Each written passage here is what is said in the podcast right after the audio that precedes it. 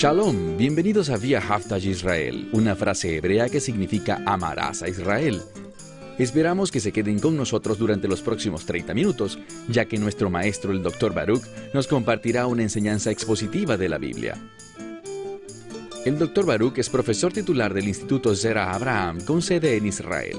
Aunque todos los cursos del instituto se imparten en hebreo, el Dr. Baruch se complace en compartir este video semanal en inglés con doblaje al español. Para más información, por favor visítenos en amarazaisrael.org. Aquí está Baruch y la lección de hoy.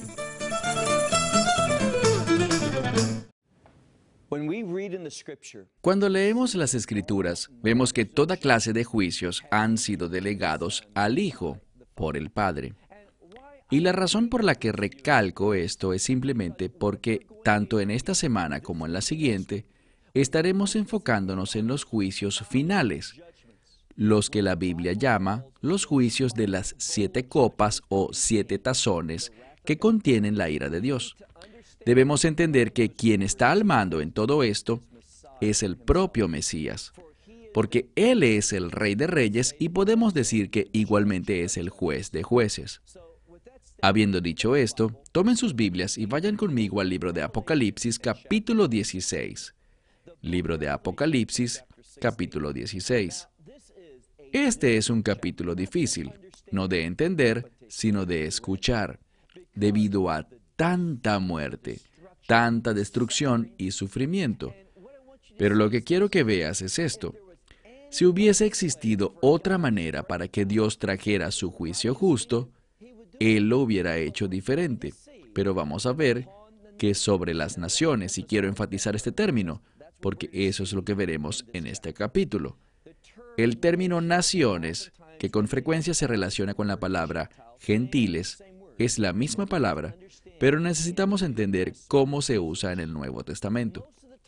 La mayoría de las veces cuando se usa este término, no es igual a cómo pensamos hoy en día en los gentiles o el pueblo no judío, sino que se refiere a personas que no tienen una relación de pacto con Dios y en última instancia hablamos de un tipo particular de relación, un nuevo pacto que ha sido establecido por el Evangelio.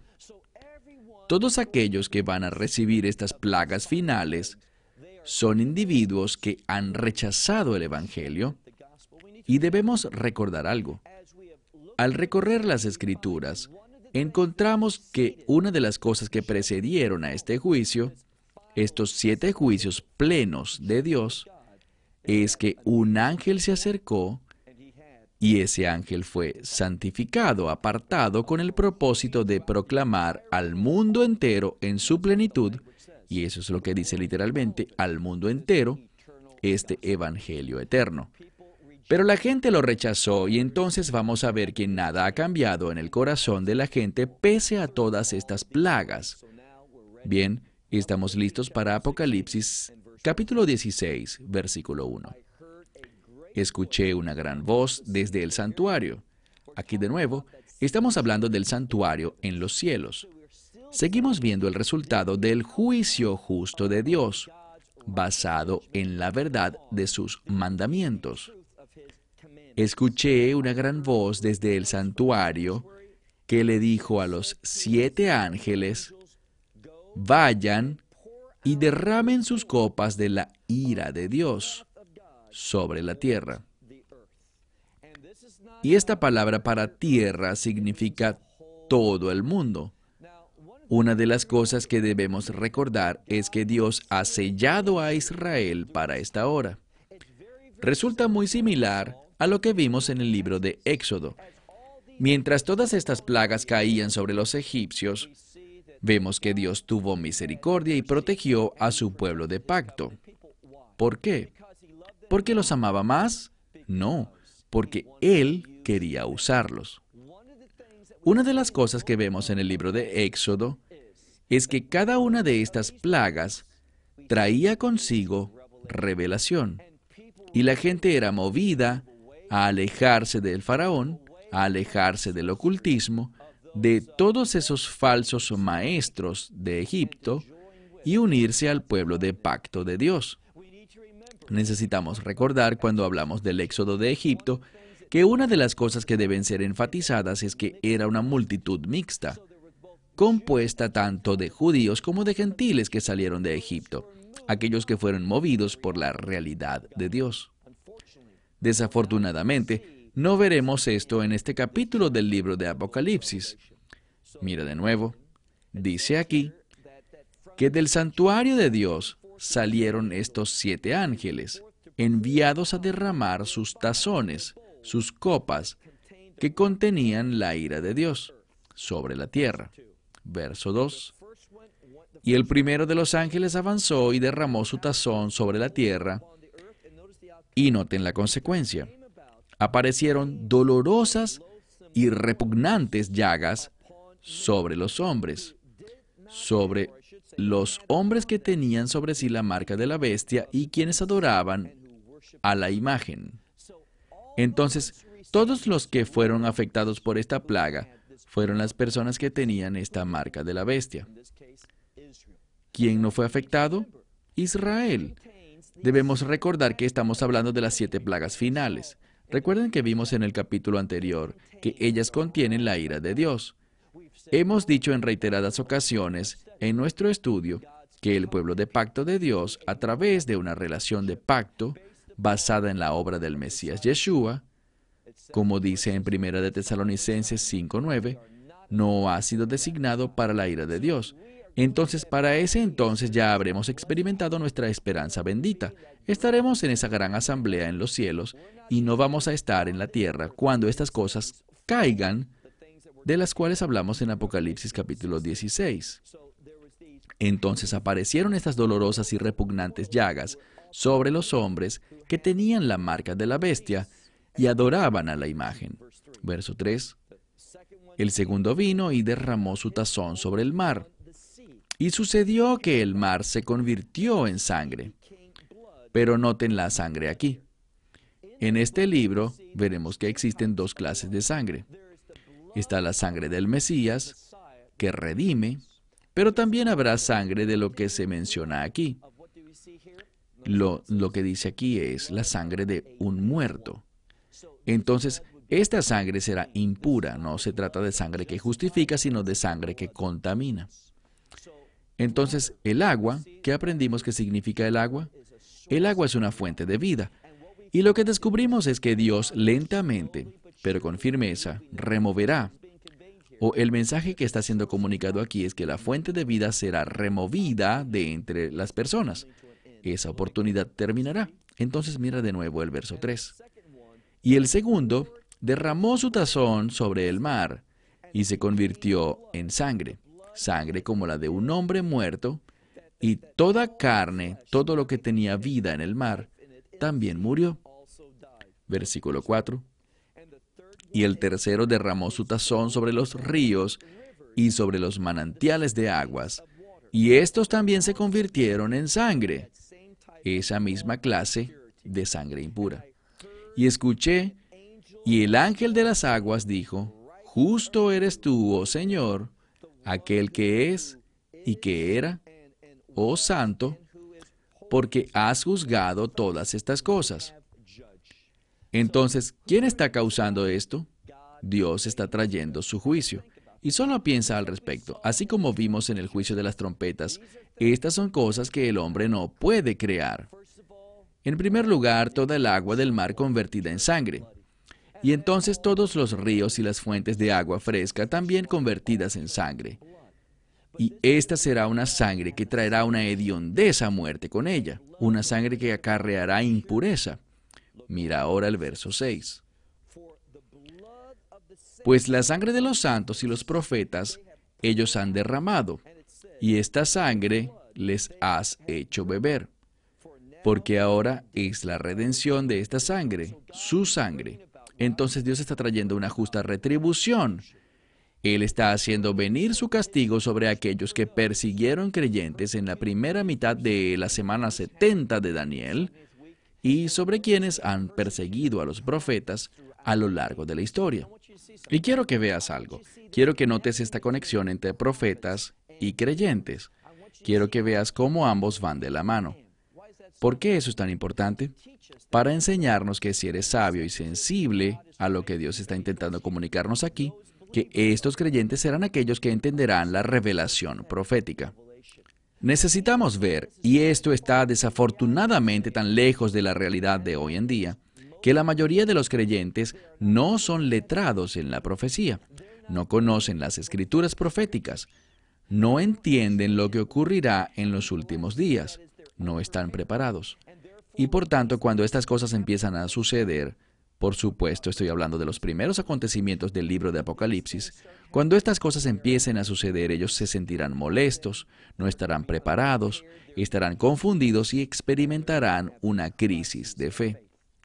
Pero aquellos de nosotros que estudien la profecía, cuando vean que estas cosas empiezan a pasar, aunque todas ellas serán horribles y difíciles de presenciar, ¿qué dice la Escritura? En el libro de Lucas capítulo 21 dice que cobraremos ánimo. ¿Por qué? Porque estas cosas que tienen que pasar, todas suceden para que el reino sea establecido. Así que cobraremos ánimo cuando estas cosas pasen porque sabemos que el tiempo del regreso del Mesías y el establecimiento de su reino estará cerca. Así que verso 6 porque la sangre de los santos y los profetas que ellos rociaron, que ellos derramaron, esta sangre habrán de beber, porque tu retribución por su sangre ha llegado. Verso 7. Escuché otra voz del altar decir, Sí, Señor Dios de las huestes, verdaderos y justos son tus juicios. Esta es la tercera vez que esta frase o una frase parecida aparece en los últimos dos capítulos. ¿Por qué? Para decirle al lector que todo lo que está sucediendo aquí está basado en la verdad de Dios. ¿Y cuál será? Que Él castiga el pecado. ¿Qué más? Todo esto es justicia, es la justicia de Dios. Muchas personas cuando escuchan esto no pueden creer que Dios, el Dios del Nuevo Testamento, esté haciendo esto, pero sí lo está haciendo porque Él es un Dios de verdad y si entiendes la Torá y miras los capítulos finales del libro de Deuteronomio, ¿qué nos dice Dios? Él dice, este Dios de santidad, este Dios de santidad dice, he puesto ante ti tanto bendición como maldición. Él nos dice, elige sabiamente para que seas bendecido, pero si no lo haces, la maldición vendrá. Y eso es lo que están experimentando justo ahora en Apocalipsis capítulo 16 el resultado de la maldición. ¿Y cuál es el origen de la maldición? Bueno, es un resultado de la ley. ¿Quiere decir esto que la ley es mala? No. Significa que la ley tiene dos componentes. La ley puede ser usada para bendecir y la ley puede ser usada para maldecir. Todo depende de la respuesta de la gente, bien sea que se acerquen a la palabra de Dios en fe o que se acerquen con un espíritu rebelde. Avanzamos al verso 8. Leemos aquí. Y el cuarto ángel derramó su tazón sobre el sol, y le fue dado al sol que quemara a los hombres con fuego. Ahora, piensen en ello. ¿Saben cuán caluroso puede tornarse el sol durante el verano? Lo que vemos es que, de una manera muy particular, Dios aumentará el calor del sol y quemará a la gente. Esta es una palabra de gran intensidad. Los quemará y dice que, ¿qué más hará? Dice que ellos serán quemados con gran calor. ¿Y cuál es su respuesta? Es increíble. Dice que ellos blasfemarán el nombre de Dios. ¿Por qué su nombre? Recuerden lo que ya hemos comentado. Nombre es sinónimo de carácter. Lo último que estas personas querrán hacer es reflexionar, someterse al carácter de Dios. Piensen por un momento. Ellos están siendo quemados, quemados vivos con calor. ¿Y qué es lo que se niegan a hacer? Se niegan a arrepentirse, se niegan a humillarse a sí mismos, se niegan a clamar por misericordia. ¿Qué hicieron en cambio? Blasfemaron contra el carácter de Dios, el Dios que tiene autoridad sobre todas estas plagas.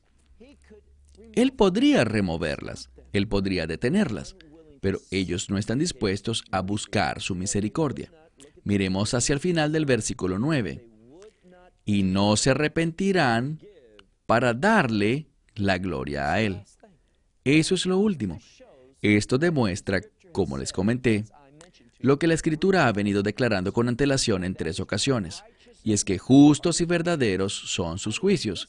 Quiero decir, no estamos hablando aquí de un grupo de personas que quizás simplemente ignoran la existencia de Dios, que puede que vivan sus vidas sin percatarse del mundo espiritual. Y ellos simplemente tienen mala suerte. No, no estamos hablando de gente así. Hablamos de personas a quienes Dios se les ha revelado de una manera poderosa, de una manera innegable.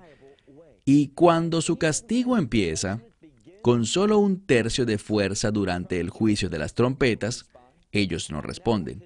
Y ahora con esta ira consumidora cayendo sobre ellos, vemos también la misma actitud. Cero humildad, cero arrepentimiento, cero clamor por misericordia y perdón. ¿Y qué siguen haciendo? Continúan blasfemando su nombre, su carácter, y rechazan darle la gloria a Dios. Miremos ahora el verso 10. Y el quinto ángel derramó su tazón sobre el trono de la bestia, es decir, sobre su autoridad, y dice que su reino se quedó en tinieblas. Y noten lo que ocurre. Estos individuos que pertenecen a este reino, dice que rechinaron sus dientes y sus lenguas se enrollaron debido al dolor de esta plaga. ¿Cuál es esta plaga? Es la plaga de la oscuridad. Ahora, Hablamos de esto anteriormente en otra lección, y quiero solamente recordarles por qué la oscuridad es vista como una plaga tan terrible. Todo esto debe traer a nuestras mentes lo que aprendimos en el libro de Éxodo. De acuerdo a la tradición rabínica, la peor plaga, la plaga más temible, era la plaga de la oscuridad. ¿Por qué será? Pues recordemos lo que dice la Escritura que cuando esta plaga golpeó y era una oscuridad única, se utiliza la palabra Efel, y esa es una oscuridad espesa. Y la escritura dice esto.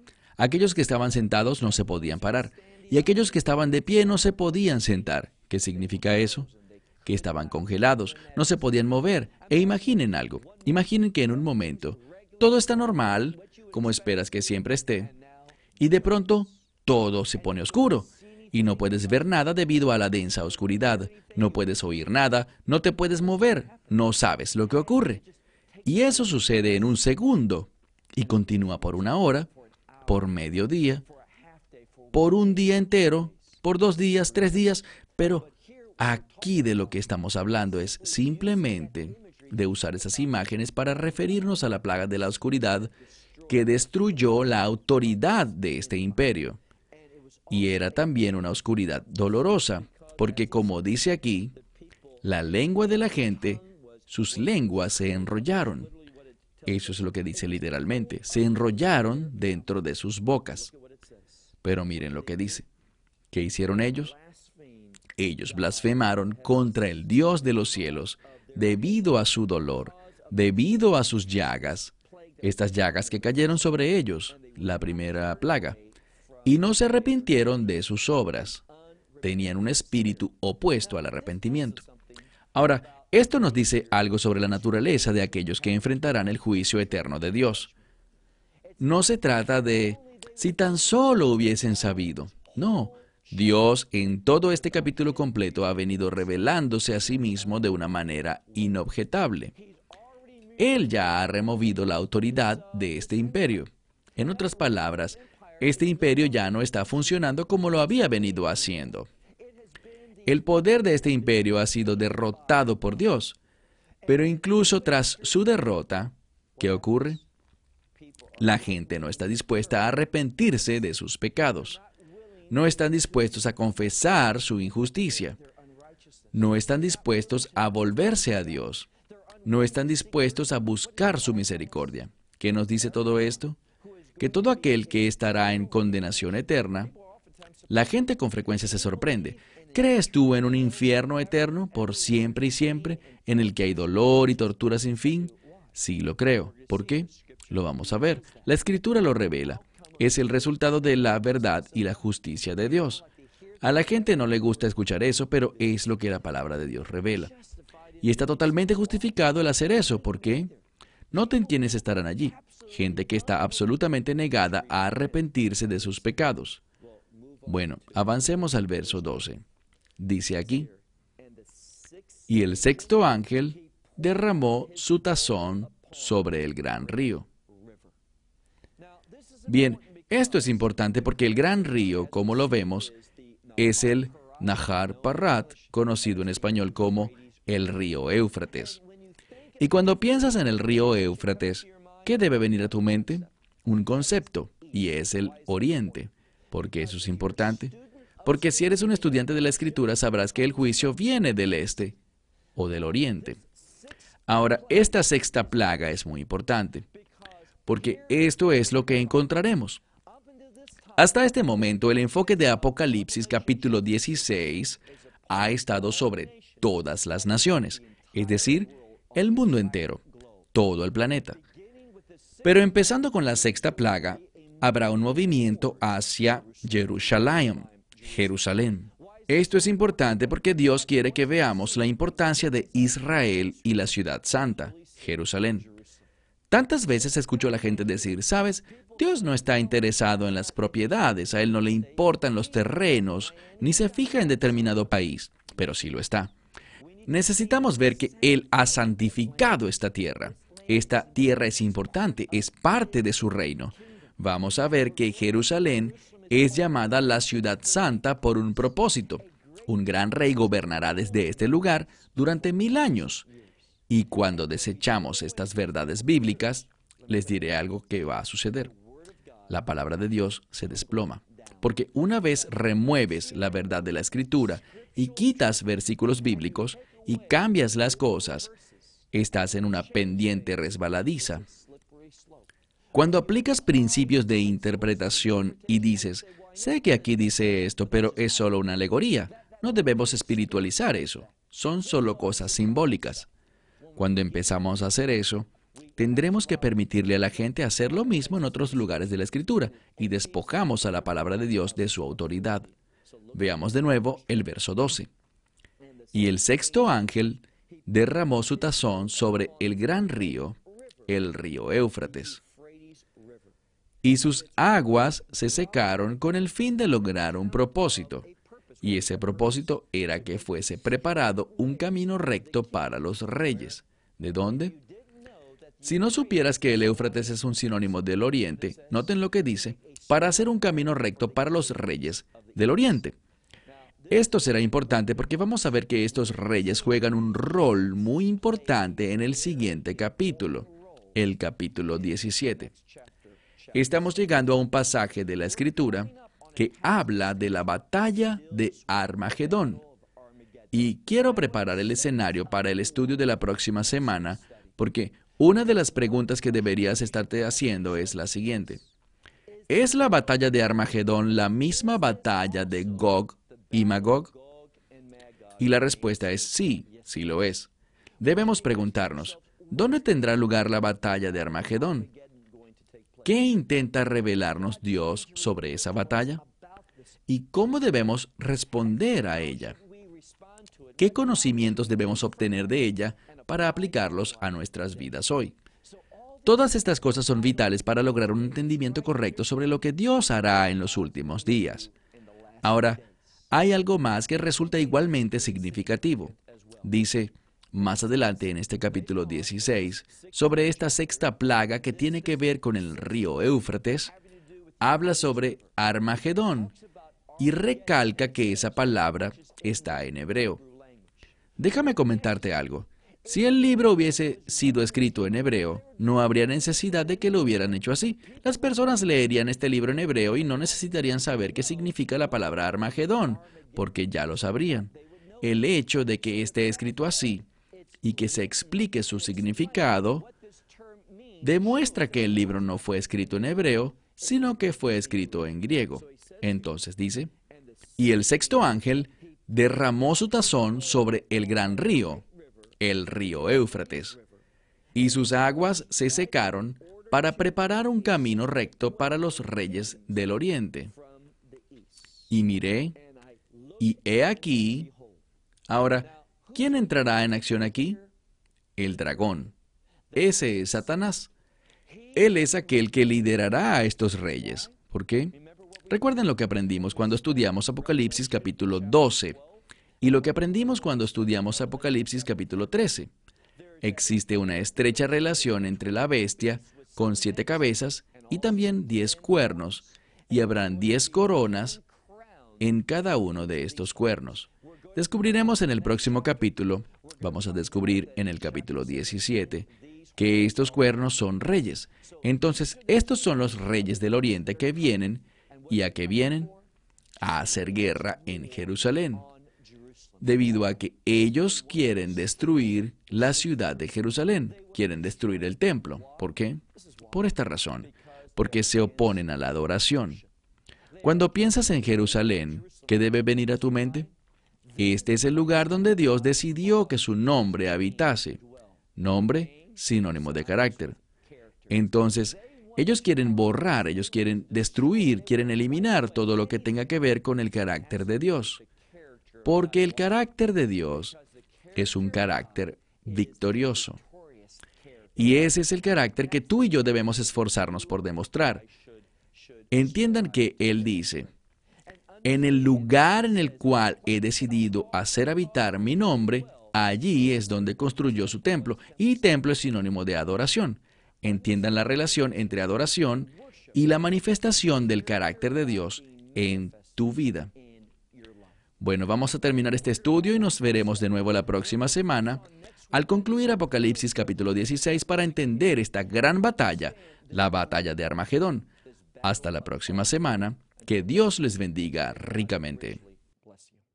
Esperamos que te hayas beneficiado del mensaje de hoy y lo compartas con otros. Por favor, haz planes para unirte a nosotros cada semana en este momento y en este canal para otra transmisión de amarazaisrael.org. Nuevamente, para obtener más información sobre nosotros, visita nuestra web amarazaisrael.org, donde encontrarás muchas otras conferencias de Baruch en formato de video. Hasta la próxima semana. Que el Señor te bendiga en Yeshua Hamashiach, Jesús el Mesías, mientras caminas con Él. Shalom desde Israel.